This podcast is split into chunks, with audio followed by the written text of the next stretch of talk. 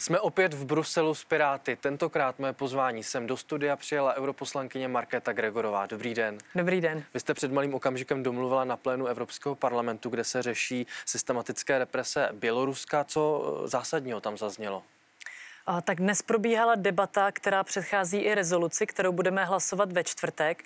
A samozřejmě různí kolegové mají různé postoje, ale myslím si, že můžu mluvit za většinu, když řeknu, že je tam naprosto zásadní odsouzení Lukašenkova režimu a toho, co Lukašenko dělá vůči svým občanům. Samozřejmě jsme intenzivně diskutovali ten aktuální případ no, zatknutého novináře a blogera Ramana Prataseviče a to, jak byl doslova donucen uznat uznat, eh, že bojoval proti Lukašenkovu režimu, byly na něm stopy mučení a to jsme odsuzovali a samozřejmě jsme se bavili o tom, co se s tím dá dělat. Na to video se právě chci zeptat. Eh, Raman Pratasevič se na něm doznává k organizování protivládních protestů. I České ministerstvo zahraničí ho ale označilo za zmanipulované to video. Co vy jste si jako první pomyslela, když jste to viděla? Tak já vím, že je mu 26 let, což je jenom o dva roky mladší než já a děsí mě to, čím musel procházet a to, čím si musel procházet i jeho partnerka, i všichni ti ostatní občané. Já jsem v kontaktu uh, s některými neziskovými organizacemi, co tam působí samozřejmě vzdáleně. A mám ty informace, co se tam děje, jak jsou lidé zavíráni, mučeni. A je to, uh, je to hodně znepokojující, uh, drastické a musí to skončit ty represe Lukašenkova režimu v posledních týdnech se stupňují. Eh, uzavřela se největší nezávislá redakce, mění se tam narychlo zákony, znemožňuje se lidem protestovat. Co podle vás vyvolává na té mezinárodní scéně, scéně i největší obavy? Na mezinárodní scéně o, si myslím, že se hodně lidé obávají o, možných kroků Ruska a Putina. O, já si ale myslím, že největší obavy jsou právě o to, kam až to může dál zajít z hlediska těch běloruských občanů.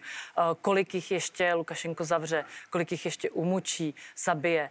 O, tam si myslím, že by měly směřovat všechny naše obavy a dělat všechno pro to, aby, uh, aby se s tím něco udělalo. Jak to tam teď vlastně vypadá, i co se týče těch protestů? Mohou lidé chodit do ulic protestovat? Už ty mohutné protesty nevidíme v médiích? Nevidíme, protože už nemůžou protestovat. Lukašenko proti tomu zakročuje extrémně tvrdě, uh, zavírá lidi, uh, nebo jeho policejní složky na ulicích zavírají lidi, i pokud se zhluknou jenom v lehce menším hloučku, nebo pokud vypadají podezřele, takzvaně mají podezřelé ponožky. Ano, už takové případy zatčení tam byly. A e, je to tedy naprosto znemožněno. Lidé samozřejmě, e, život si vždycky najde cestu a lidé se snaží, alespoň se domluví v tajných e, četech na internetu a podobně. Sejdou se, rychle se vyfotí, dají to na internet, aby lidé věděli, že stále jsou a stále odboj pokračuje. Ale je to všechno tajné tajné a všichni se bojí samozřejmě o život, což byl Lukašenkův záměr.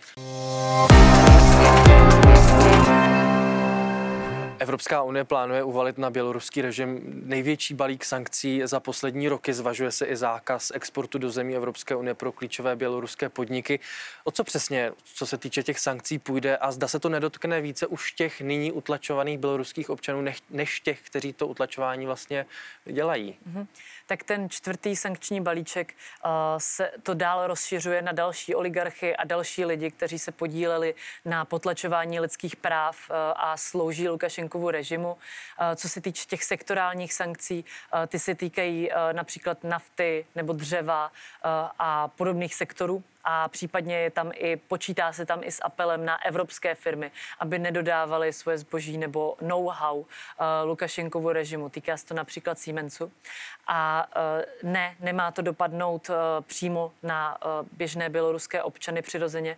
Uh, samozřejmě ty uh, sankce se dotýkají celé ekonomiky země a celá ekonomika země ovlivňuje uh, živobytí všech občanů. Nicméně dlouhodobě to má mít ten dopad především na ten režim. A dlouhodobě, pokud pokud to uh, svrhne ten režim, tak to bude mít pozitivní vliv pro ty běloruské občany. Dá se tak tedy podle vás na základě i těch kroků Evropské unie očekávat i větší ekonomická závislost právě na Rusku? Uh, ta ekonomická závislost na Rusku je už teď extrémní a Lukašenko naopak už často operuje s tím, že Evropa nemůže uh, udělat silnější ekonomické kroky vůči němu, nebo on se přiblíží Luke, uh, Putinovi ještě blíž. To je lež. Uh, on už je Putinovi nejblíž, co mu to Putin dovolí a uh, Putin prakticky sám udržuje jeho režim, Lukašenkův režim naživu, naživu.